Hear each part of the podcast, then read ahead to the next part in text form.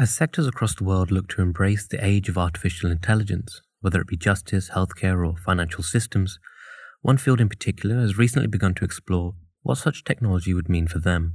On a journey to find out what AI means for the future landscape of journalism, I speak to Charlie Beckett, former BBC journalist and now director of Polis at the London School of Economics, on his recent global survey in collaboration with Google.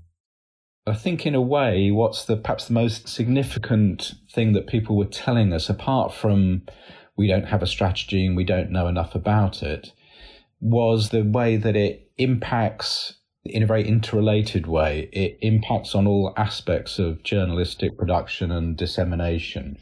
And often there are kind of feedback loops. So if you set up machine learning for subscriptions uh, and then you personalize content, then the journalists themselves need to create content uh, differently.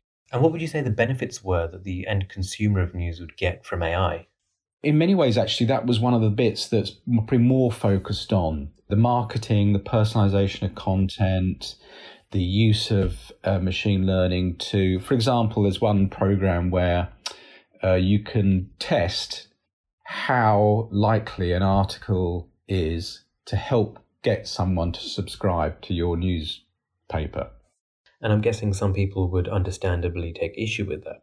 I mean, it raises questions about, you know, um, ethical questions, I suppose, editorial questions about do people uh, realize that they're being, if you like, manipulated or they're having choices made for them? I think journalists have always made choices for the audience and we never bothered to consult them before. And you don't have to just give them the easy hits they want people are more complicated than that. We want lots of different things. If you can, put aside coronavirus and the economic crisis for one second, and we can see already that the way we get information, the way that we do journalism is already changing profoundly. There's a whole new generation of people coming up who consume in quite different ways.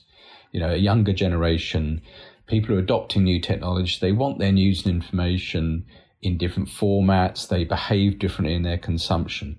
This kind of technology at least helps you uh, to deal with that more networked, more distributed, more on demand, more personalized uh, news that people want.